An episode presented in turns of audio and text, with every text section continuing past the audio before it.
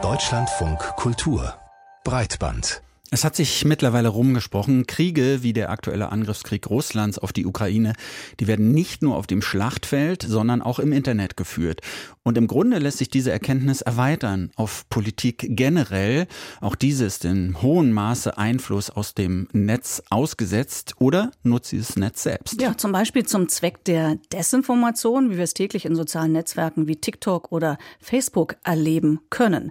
Ganz vorn hier dabei russische Akteure. Und deshalb lässt eine Nachricht aufhorchen, die in dieser Woche das Newsportal The Record veröffentlicht hat. Darin heißt es, dass die russische Internet Research Agency, auch als Trollfabrik bekannt, geschlossen worden ist. Anders für uns, mit dem Politikwissenschaftler Markus Bösch zu sprechen, der in seinem Newsletter Understanding TikTok auch gerade über russische Desinformation geschrieben hat. Russian Disinformation Rebranded, so der Titel. Wir haben ihn als erstes gefragt, ob es sich definitiv feststellen lässt, dass die Trollfabrik geschlossen wurde, denn schließlich ist es ja gar nicht so einfach, Meldungen aus Russland unabhängig zu bestätigen.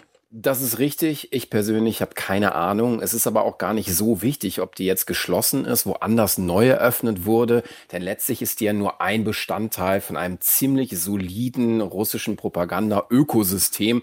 Und wenn man ja jetzt irgendwo den Kopf von einer Hydra so ein bisschen abhaut, wachsen halt zwei nach. Deswegen, äh, ich weiß es nicht. Das heißt, wenn dem so wäre, wäre das eigentlich eine Nachricht, die gar nicht so relevant ist, weil auf andere Weise weitergemacht wird. Absolut und weitergemacht ja auch ganz recht konkret und unter anderem auch aus einem Büro in Berlin. Weiß man dazu Näheres? Also zum Berlin-Büro äh, weiß man nach einer Veröffentlichung des Tagesspiegels, dass Ruptly ein zentraler Bestandteil der russischen Propaganda, ähm, ja, sagen wir, Welt in neuen Büros ganz offensichtlich weiterarbeitet, ohne dass das bislang äh, irgendjemand groß zu stören scheint. Zumindest hat weder das Auswärtige Amt auf Anfragen des Tagesspiegels reagiert, noch hat äh, diese neue Zentralstelle, die eingerichtet wurde von der EU, die Zentralstelle für Sanktionsdurchsetzung, die es äh, beim Bundesministerium der Finanzen gibt und die seit Anfang 2023 eigentlich ihre Arbeit aufgenommen hat, die hat sich dazu auch noch nicht geäußert geäußert. Was veröffentlicht denn Raptly so für Informationen? Wie kann man sich das vorstellen? Ähm, da muss man jetzt sagen, dass Raptly eigentlich nur eine Agentur ist, die wiederum Unterarme hat. Also man muss sich das als recht komplexes Geflecht vorstellen, ähm, was mich jetzt vor allem gereizt hat in letzter Zeit, äh, sind so neue Accounts, verhältnismäßig neue Accounts äh, bei TikTok. Die stammen jetzt nicht direkt von Raptly, sondern eher von dem anderen großen Arm von Sputnik, der sich wiederum umbenannt hat in Satellit. Und äh, da hat quasi die, der deutsche Unterarm von denen, die bestücken munter TikTok-Accounts, YouTube-Accounts und äh, machen auch einen Podcast, der bloß mit Biss heißt. So heißen die ganzen Accounts. Deutschland ist seit Jahren eines der wichtigsten Ziele russischer Propaganda. Das hat sich also nicht geändert. Allerdings, hm, wir haben es ja schon erwähnt, wurden russischen Staatsmedien von der EU verboten, in der EU zu operieren. Aber warum wird das denn nicht richtig kontrolliert? Warum wird das nicht verfolgt? Ist dieser Kampf, den ich mal so nennen möchte, wird der vielleicht von der westlichen Seite gar nicht ernst genommen?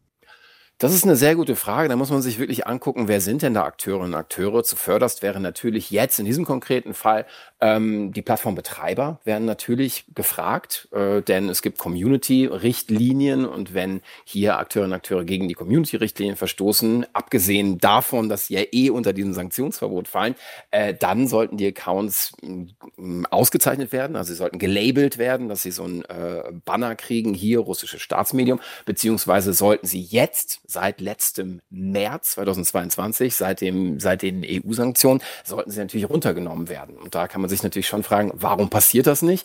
Ich habe darauf erstmal keine Antwort.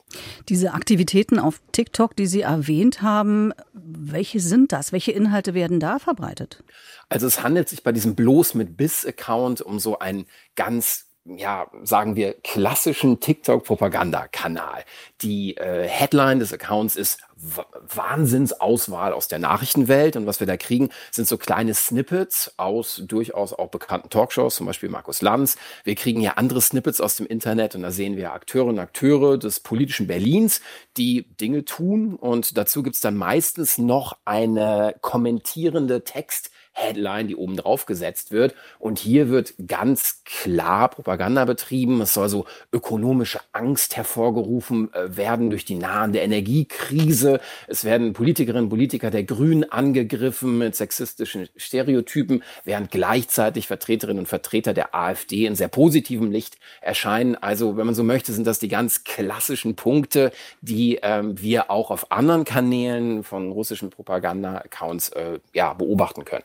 In den USA, da war es ja so, diese Trollfabrik wurde festgestellt, hat sich in den US-amerikanischen Präsidentschaftswahlkampf eingeschaltet und Propaganda betrieben extra für Trump. Wenn wir das auf Deutschland übertragen, das heißt, vor allem die Regierungskoalition und die etablierten Parteien insgesamt werden heftig kritisiert. Es werden ihnen Falschaussagen untergejubelt?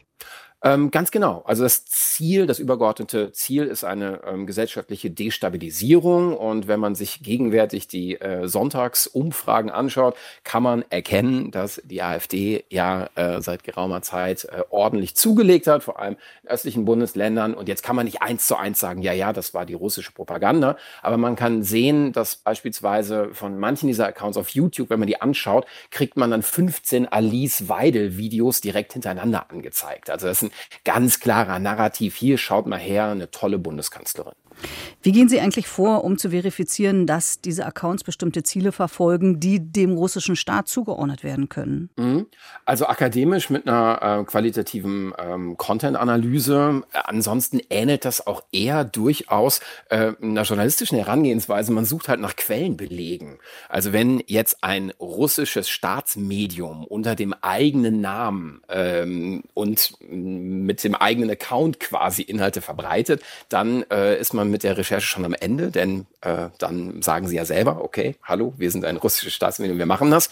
Ansonsten kann man sehr viele äh, Medien oder so Untergruppen äh, kann man zuordnen, weil sie irgendwo auf der eigenen Website zum Beispiel auch angeben, dass sie, wie beispielsweise bei so einer Agentur namens Redfish, die lange aus Berlin tätig war und auf den ersten Blick eher so im linksalternativen Milieu äh, beheimatet war, äh, auf der Website steht dann irgendwo, ja, wir kriegen unser Geld von Ruptly.